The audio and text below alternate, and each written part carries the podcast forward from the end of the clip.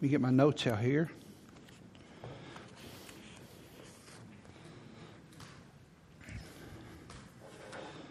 Philippians chapter 1.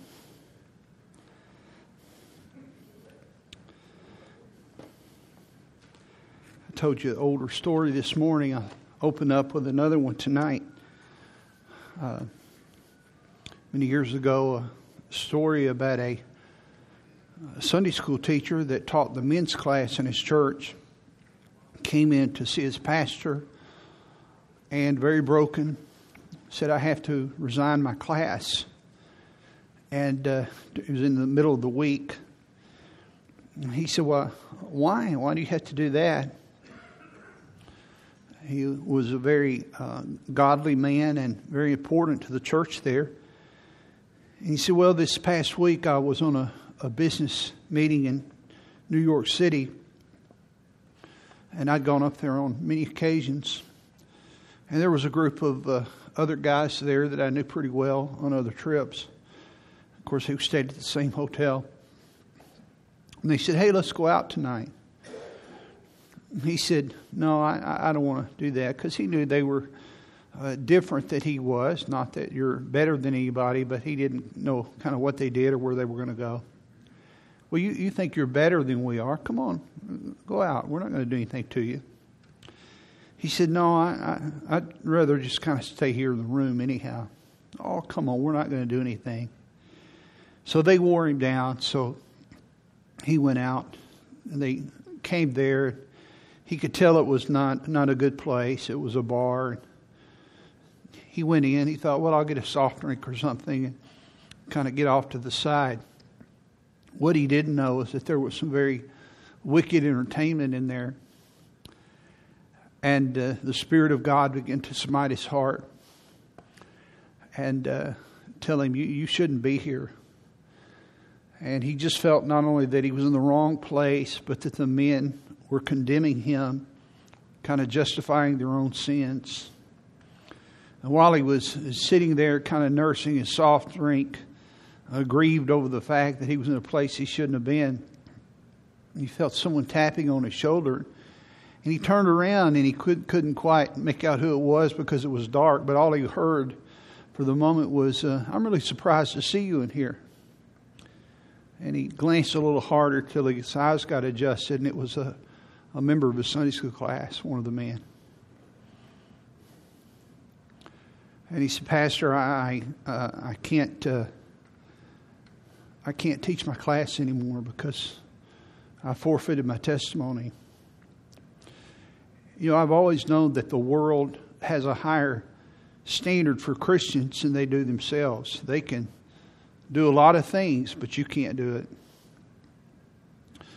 But Christians also have a higher standard for their leaders. And uh, they can behave in certain ways, but they don't want their, their leaders behaving that way. And there's a certain uh, standard of conduct that God requires of all of his people, of all of his children. And when we do not live up to that, that conduct, we hinder the mission to which he's called us.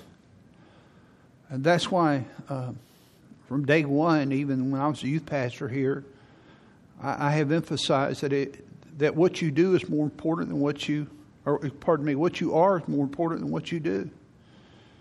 Because if you're the right kind of person, you'll do what you're supposed to do, but it's possible to do right and not be right. So, what I am speaks so loud that it blots out a lot of times what I do. And that's what I want to talk to you tonight about out of this passage. And it's simply this thought, we'll come back to it again, God willing, that our daily lives should reflect the gospel and, and the testimony of Jesus Christ. And the idea, uh, to give the title kind of to the message, I'm just going to give the introduction tonight. And I think it will help you. I hope that as you I go through this, you won't think of it as an introduction. Usually you think of an introduction like, well, that's not going to help me. There's nothing practical in it, but, but there is. Uh, about how, how does this apply to me this week, right now? On conduct becoming of a Christian, not unbecoming. but becoming, conduct becoming of a Christian. When we do not uh, live the way that God wants us to live, we lose our influence. And over a sustained period of time, as I, I preached this morning, it gives evidence that we may not be uh, genuinely born again. So let me let me just give a kind of a series of questions here at the beginning. Why why do you live right? That's a very important question. Why do you live right? Flip, flip it. Why don't you live right? What is your motivation? And what keeps you from being consistent? You need to know the answer to those questions. Because if you don't have an answer for that, then you'll just be the shell of a person. And you'll live right as long as your authority's with you, as your parents are with you, or you're with a youth group, or someone that you admire is with you. But when you go to school, when you go to work, or when you're with pressure on a business trip, you're going to give in to people and you will not have the conduct that God expects of you. That's what the passage, and we'll just look at an idea in a verse here in a moment.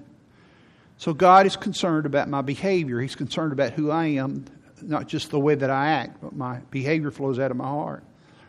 I think that, especially kind of I, I was a little bit, probably my generation, if you grew up as a conservative Christian, we emphasize the destination of where we're going. We ought to sing about heaven.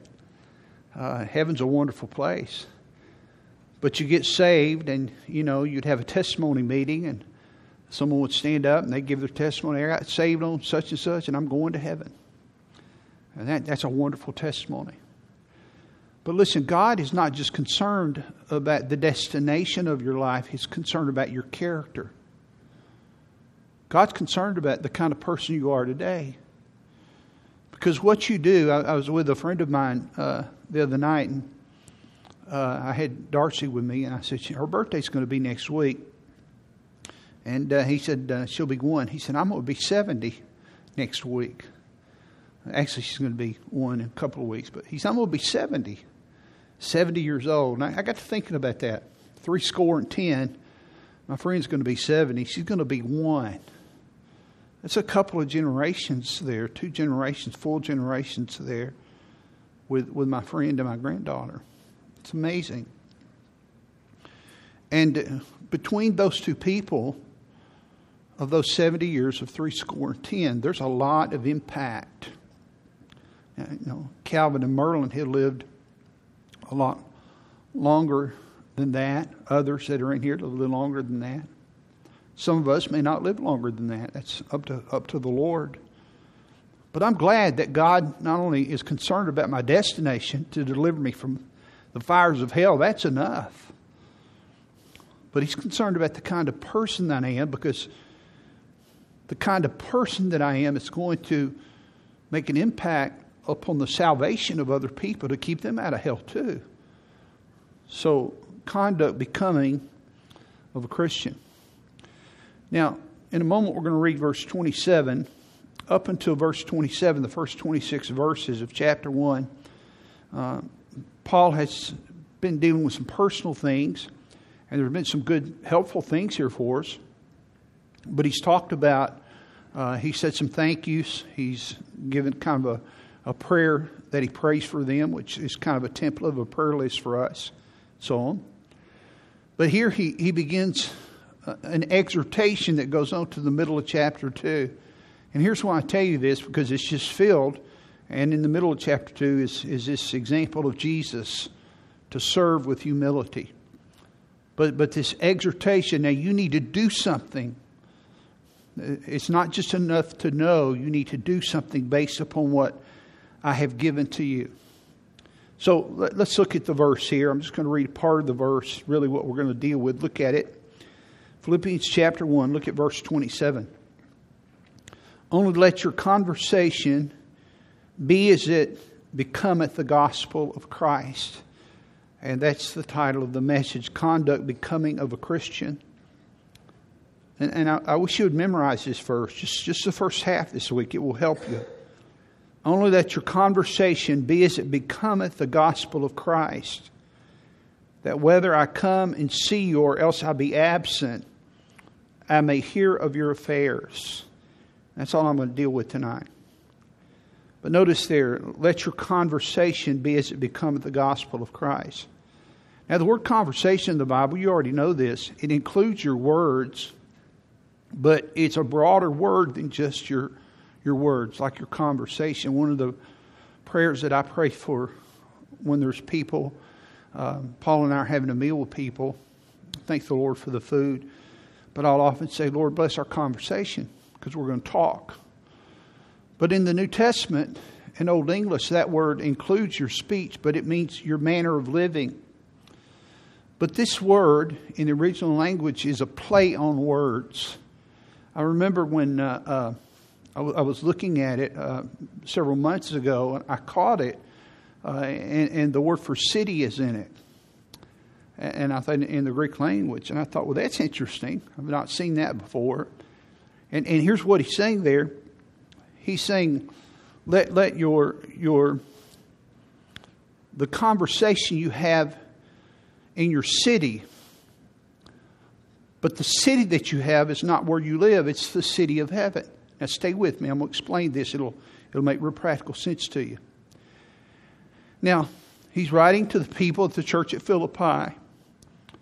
The church, uh, Philippi was a colony of Rome. Uh, they were not a part of Rome. They were in a little place called Macedonia, which I put it up for you on a map. You can see it. But, but it was in a place called Macedonia, which is a, a little area there in Asia. And Rome had kind of taken that as a colony. So when you went to Philippi, you, you would hear some Latin, you would see architecture and customs, and you would think that you were in Rome. And uh, there are certain places, even in America, that you go to that there are certain places, like there's Chinatown and different places, where you think that you're in a place because of the customs and the languages and so forth. Uh, Philippi was a little bit like that. Rome was the, the power seat of the world at that time. And so these people were, were a little bit proud of that fact. Now remember, they were converted, they were saved. Paul said to the saints at Philippi, chapter 1 and verse 1. And so here's, here's the play on words. He said, Let your conversation, and it includes not just the way that you live, but in the place where you live, don't take your pride that you're a Philippian. In other words, let, let me explain it to you like this. If we were able, and you can go to Philippi today, and its ruins, and uh, I've not had the privilege to go there, but uh, I've seen pictures of it, and uh, some of the uh, places that we talk about are still there, at least the ruins, the marketplace, and so forth. But when you went there, you thought that you were in Rome. And just as Philippi reflected Rome, every time you go into a, a local church, because he's writing to the church at Philippi, it ought to reflect the kingdom of God. So it doesn't matter whether you're in this local church or you go to Daniel Stadt's church in West Virginia or Leslie Staddy's church in Georgia, that when you go into these different churches, that, that the pastor doesn't rule, but the king rules.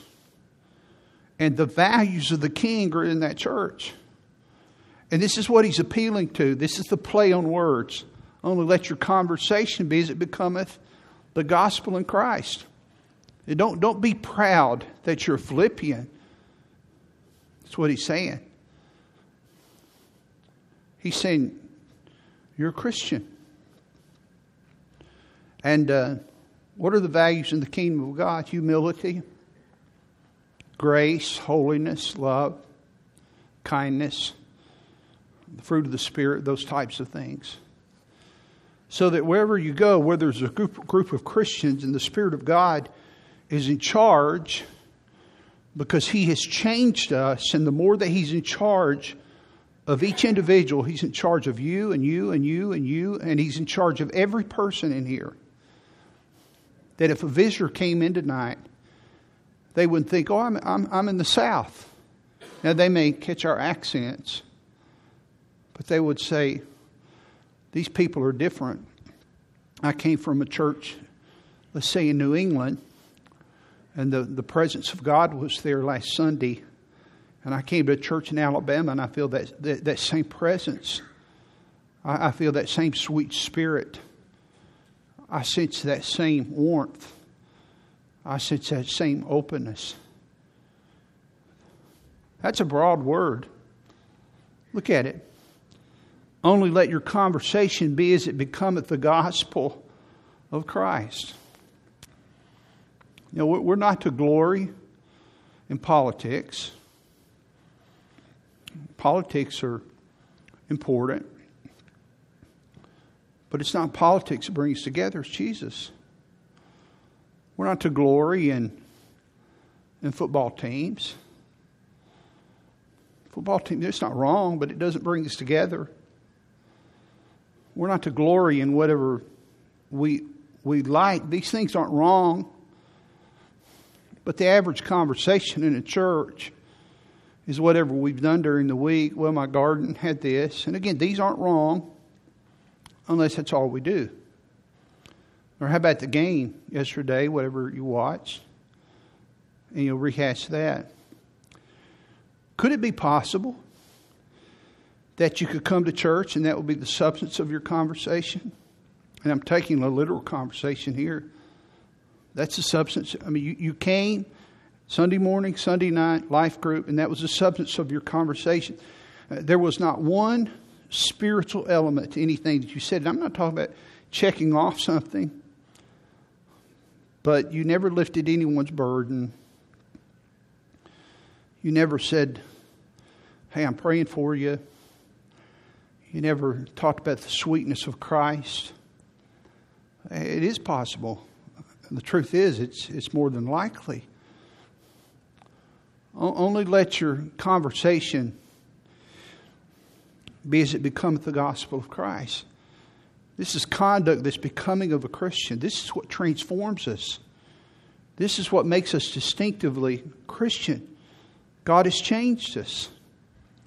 And so, whether you go to church, where John was in Chattanooga this morning, uh, I sent a note to him. I said, I'm praying for you this morning that you'll have good services. And he said, My pastor preached on the grace of God.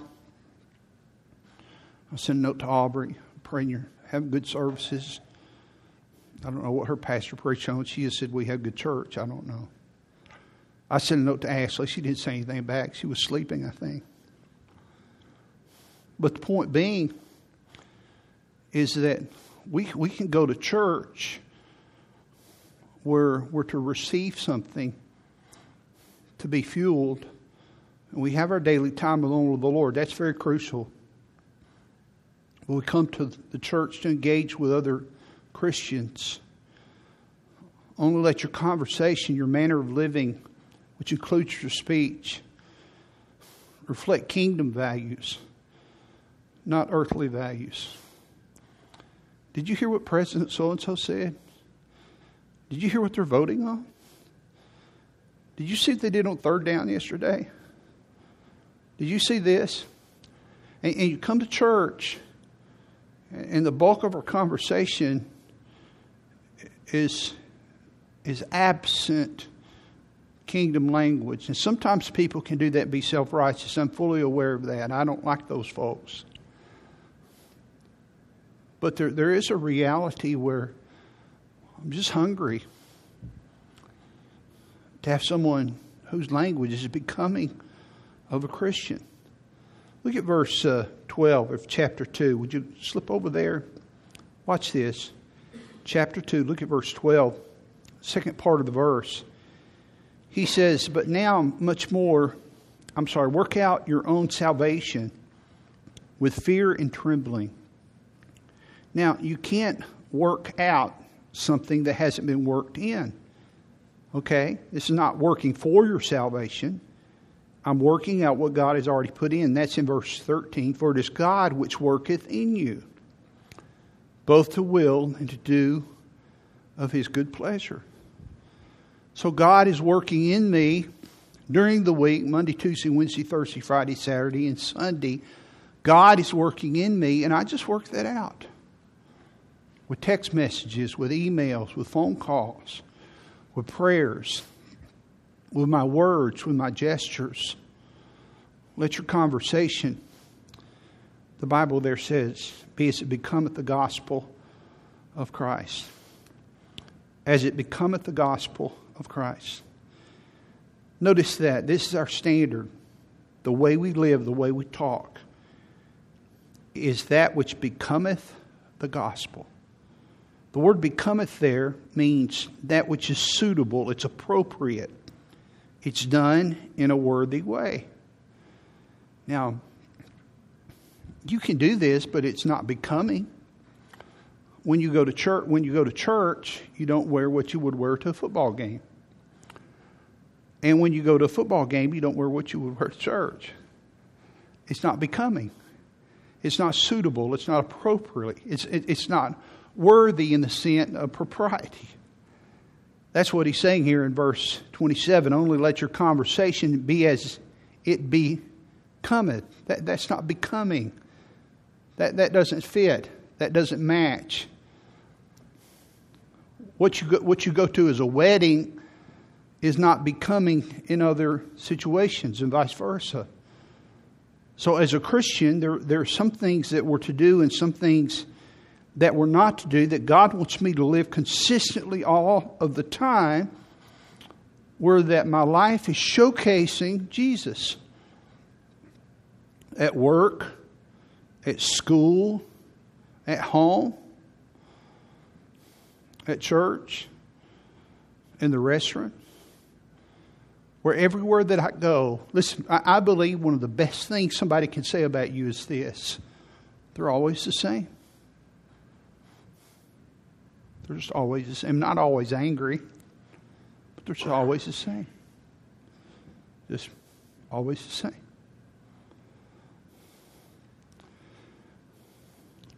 Have you ever have you ever been around people that you felt like were actors? and they, they were putting on airs, and you, and you were suspicious. You didn't think they were going to steal from you, but you felt like, this is not who you really are. I remember uh, I had people uh, that have told me that before about myself. They said, you know, when I first met you, I, I thought you were, you were pretending. That was a low blow. He's not like that.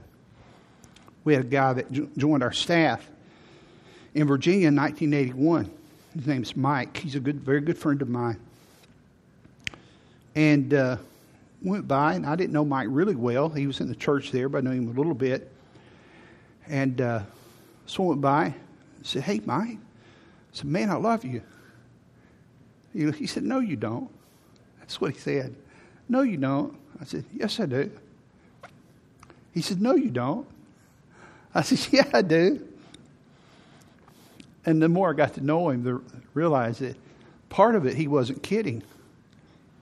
But people that are that way have a reason for doing that.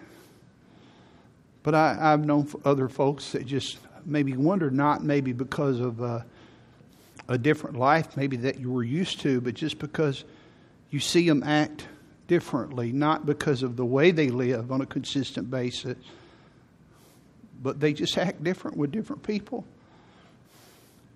And you don't need to decide in here tonight, well, I need to be more consistent. That's not the point. It's still pretentiousness. I just want to live in a manner that is worthy of Jesus Christ. Look at the verse. Only let your conversation, the way that I live, the way that I walk, in, in, because I'm a citizen of heaven. I'm not just a citizen of Huntsville or of the United States of America. I'm a citizen of heaven, and it needs to become, be becoming to that fact, be appropriate to that fact, and to the gospel of Jesus Christ. So everything is suitable to that fact. So it wouldn't be said, did you, did you hear what Rick said? Did you see his attitude? A lady was helping some people in the church at Rome. And uh, Paul wrote them and said, I want you to help her She's been a blessing. And uh, notice what he said in Romans 16 and verse 2. He said this about her. He said, Receive her in the Lord, watch this, as becometh saints. That's the idea there in Philippians 1, as is appropriate to saints. That's the way Christians act. Because of what she's done to you, assist her as becometh saint. That's the way Christians behave. This is appropriate to the way a Christian lives. That's what he said in Philippians 1 in verse 27. This is propriety for a Christian, as becometh saints. Now, if you're not a Christian, you don't act like that. But if you're a Christian, this is propriety. The same idea is in Ephesians chapter 5 verse 3.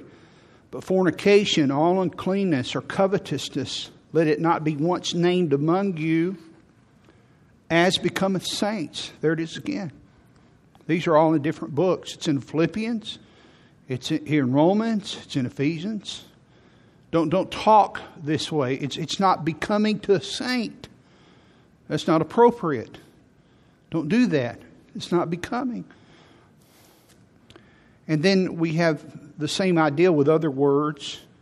Ephesians chapter 4 and verse 1 I, therefore, the prisoner of the Lord, beseech you that you walk worthy of the vocation wherewith you're called. Walk worthy of the Lord appropriately.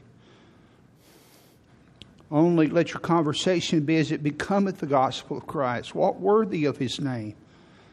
Give him a good name. Again, Paul prayed for the church at Colossae, Colossians 1.10, that you might walk worthy of the Lord and all pleasing. Same thing. It's a good prayer to pray for yourself and for your kids and for your family. That they'll walk worthy. That there will be propriety, appropriateness. I don't mean just in their manners, but with their godliness. 1 Thessalonians chapter 4 and verse 1.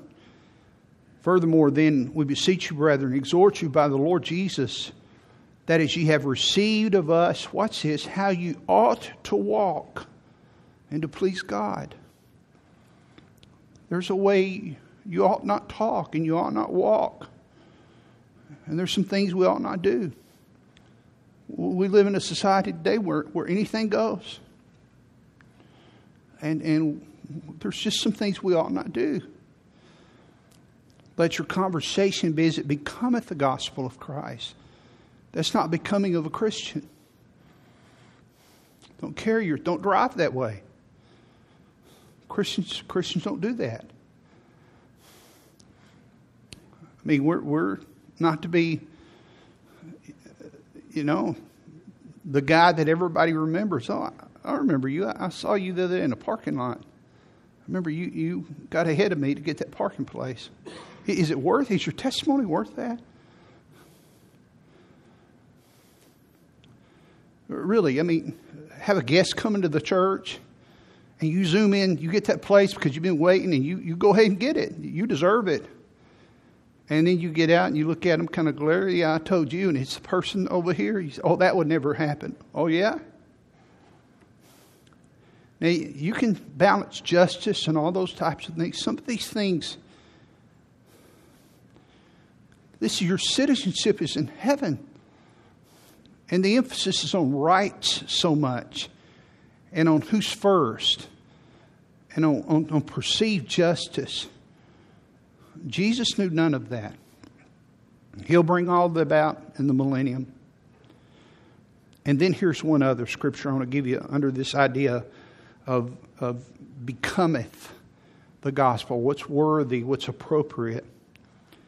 In Titus chapter 2 and verse 10, he says, not purloining, which is an old English word for stealing. He said, don't steal, especially from your employer, but showing all good fidelity, all good faithfulness, being true, that they may, now look at this word, adorn the doctrine of God our Father, I'm sorry, God our Savior in all good things.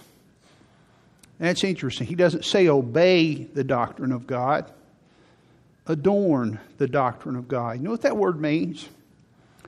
Well, you could illustrate it this way it's like when, to decorate the Christmas tree, to trim the tree, to put things in certain order, um, to decorate your home in a certain way, to make. Uh, the, the, Paula started putting up fall stuff the other day. She Hoss came over to watch the game, and she he said, "What are those? What are those things on the side of the TV?" I said, "Well, Paula, Paula put them up." We're sitting there at about three minutes. I got up and I moved him. He said, Good. I couldn't see the play clock. I said, I couldn't either. we did that, Paula. We had to put them back. Did you notice that? It was Hoss's idea. That's adorning. Well, the Bible here says you adorn the doctrine of God. That has the idea of, I put this down, I almost felt blasphemous for doing but you make God attractive. Now, God makes you attractive, but you make him attractive to lost people by, by adorning his doctrine. Some people know doctrine, but they don't adorn the doctrine. They use, they use doctrine to, to argue with people. Do you have any Facebook friends that argue all the time on Facebook? I can't hardly read the stuff. Now, there may be some people that are saved from it, and, and hopefully they are. But uh, I, I don't know about it. They just like to argue and kind of a tit for tat. Gotcha. Oh man, good point. Come back. Let me. Been doing some research. Got you right here, and we come back with the comeback, and uh, so forth. You adorn the doctrine of God by becoming. First Peter, I'm sorry, Philippians chapter one and verse twenty. By becoming who you are in Christ, propriety, and so forth. We tend to think that we only make statements about the gospel with our lips, but it's our lives that validates what we say. Listen. What good is it when the Bible says that the gospel produces love in people, but you're not a loving person? and your life contradicts what the gospel is supposed to do in your life. What good does it do when the Bible says that Jesus gives a person life, but you're spiritually dull? There's just no life in you. What good does it do when the Bible says that Christ makes a person joyful and humble, but you're angry and you're proud? And so, everything that the gospel is supposed to do in your heart, your, your life contradicts those words. Only let your conversation be as it becometh the gospel of Christ. That's what he's saying. We've got to, and he, he's getting real straight on this. He's saying, I don't just want you talking about stuff, I want you living it. I want you to become in present tense, or it is present tense, when you go to school, when you're shopping. Today we were at a little Mexican place we've never been, and my mom's out of town, up to see my sister in Delaware. So Paula and myself and Hoss came over to join us, and uh, they had a little buffet thing there. So Hoss and I were up there, and they had these little. Uh, chip thing, they put cinnamon on them. What do they call those things? Charles, you have something to plug up her ears real quick. You need to plug up Amy's ears.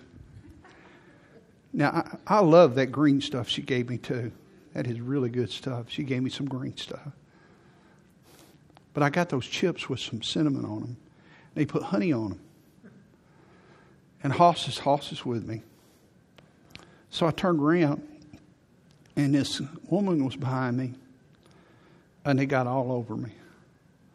The honey, the cinnamon. You ever had honey and cinnamon all over you like Winnie the Pooh?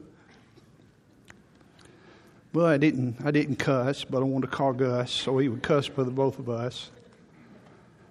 I went back to the table. I said, um, Paula, I said, do I have honey all over me? She said, I don't think so. I said, well, I, I don't know. Do I have honey on me? And I wasn't even thinking about the sermon, but I was thinking about that girl. Because my immediate response was, that was not a good thing. I didn't react, but I wanted to. Well, say, you need to give a man room when he's trying to get his stuff and his cinnamon and honey together. You need to get out of the way. And we're just going to, you know, when, when, when somebody jostles you, whatever's inside the container is going to come out. If Jesus is not in there and the flesh is in there, that's what's going to come out. Look at the verse. Only let your conversation be as it becometh the gospel of Christ. Now, watch this. That whether I come and see you or else be absent, I may hear of your affairs. That whether I come and see you or else be absent. You see, the determining factor of their obedience wasn't Paul's presence, it was God's presence. Here's what he was saying now I don't want you to obey just because I'm there. In fact, he, he repeated this later. Look at chapter 2 and look at verse 12. Wherefore, my beloved, as ye have always obeyed, not as in my presence only, but now much more in my absence. Do you do better again when, when, when, when the spiritual authority is around you? Are you, are you able to do that? I remember uh, we had a, a, a man in our church up in Virginia. We, I was downstairs, and it was a Sunday night. We had a discipleship hour, and he and his wife were coming in and they were walking down with their kids, and he and his wife were chattering away, and they were upset. And Paul and I were walking down the hall, and then he looked and he saw us. And we were pretty young, they're about 10 years older than us. But he looked up to us. They were brand new Christians. And he was so embarrassed. And I just smiled. I wasn't embarrassed because, you know, couples fight. You know. But he kind of looked at us. He said, Oh, Pastor Rick, I'm, I'm, I'm so sorry you caught me in a backslide. That's what he said. You caught me in a backslide.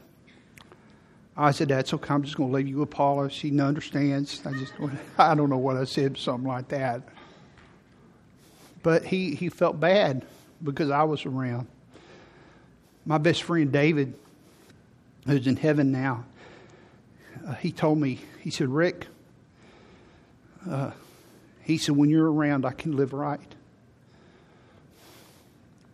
He said, When you're gone, I can't live right. I said, David, yes, you can. Yes, you can. But it's hard. You see, it's not, it's not the presence of other people or your friends, it's the presence of God in your life. Notice in verse 27 again only let your conversation be as it becometh the gospel of Christ. Notice the first word there, only. It has the idea, this is like an underline or an asterisk, highlighted. It's only let your gospel, your conversation be as it becometh the gospel of Christ. He's saying this is essential because I'm going to hear about this. Whether I come and see you or else be absent, I may hear of your affairs. Because I'm going to hear about it. And other people are going to hear about what you do or what you don't do. And Paul was listening. One of the things he did is he, he listened for his converts and how they did. Ephesians 1:15 Wherefore I also after I heard of your faith in the Lord Jesus and love unto the saints, all the saints. That's Ephesians, church at Ephesus. Colossians 1, church at Colossae, verse 4. Since we heard of your faith in Christ Jesus and of the love which you have to all the saints.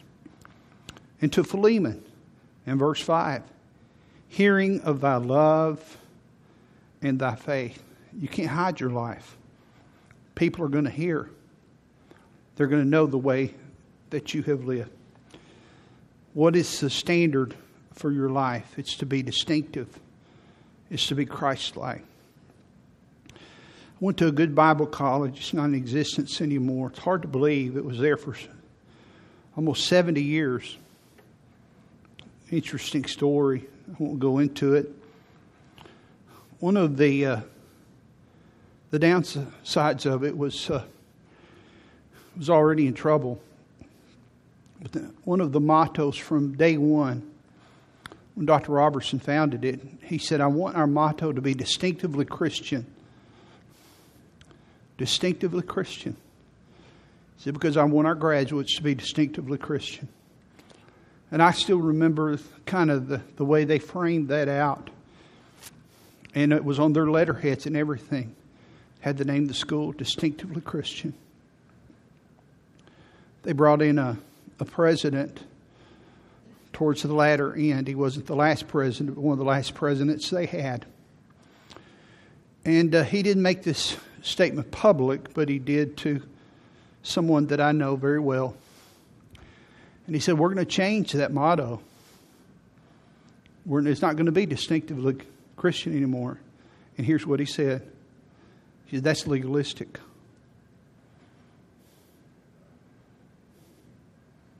By the way, the one I know, that was my son. He told my son that.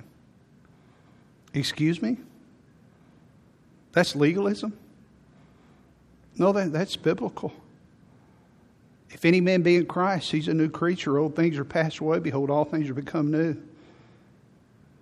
Ezekiel 36, 26, I will give you a new heart. I will give I can go on and on.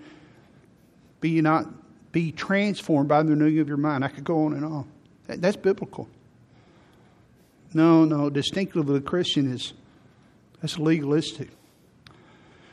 And I think I try to give the guy some breathing room. It's hard sometimes. But what he was trying to do, he wanted to recruit more students. Well, that's not attractive to students anymore. They don't like the distinctive part. They're looking for something else. So we need something a little more broad. Can I tell you something tonight? Now, you don't have to call it that. That's not the point. That's not the point. But the point is this is that God wants you to be distinctively Christian. And in that, He wants you to be distinctively biblical in your Christianity. I want to ask you to do something that was closed tonight. Number one, if you consider just take the first part of that verse tonight and, and memorizing it and meditating upon it, it will help you. Only let your conversation be as it becometh the gospel of Christ. Just take that part. That whether I come and see you or else be absent, I may hear of your affairs. Because as their leader, he said, I'm going to hear and then we'll come back to this. Your daily life should reflect the gospel in Christ. I want us to pray together tonight, and then we'll be dismissed. And uh, if you just, uh, if your family's here, pray with them. If not, just pair up with a, uh, another brother in the Lord, a sister in the Lord, and and just uh, pray for spiritual power to uh, be the man, the woman that God wants you to be, and that uh, God would remove any hindrance, hindrances in your life that, that are keeping you from being who He wants you to be. And then when you finish, you can leave. You know, I, I want, I want, I say I do, the Lord wants His church. Only let your conversation, you can look at that word later, has the word city in it. This, this is an expression of the kingdom of God. This, this church so that when people walk here, this is not an organization, it's an organism.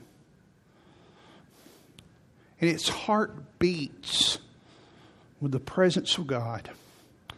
And the very atmosphere breathes with the Spirit of God. And there is a uniqueness, there is a distinctiveness that is here. And that wherever you go in your vehicle, when you go to the grocery store, when you go to the pharmacy, when you go to the restaurant, that you carry that atmosphere with you so that sometimes people can't even put their finger on it, but they know there's something different about you. Paula will tell me she'll interview people at work and she'll come home and say, Rick, I think they're a Christian. I think they're a Christian. Because there's something about the people of God when, when they're walking with the Lord. So let's do those things. Let's just pray for one another and ask God to help us to to be those people this week. Sure do love you. God bless you.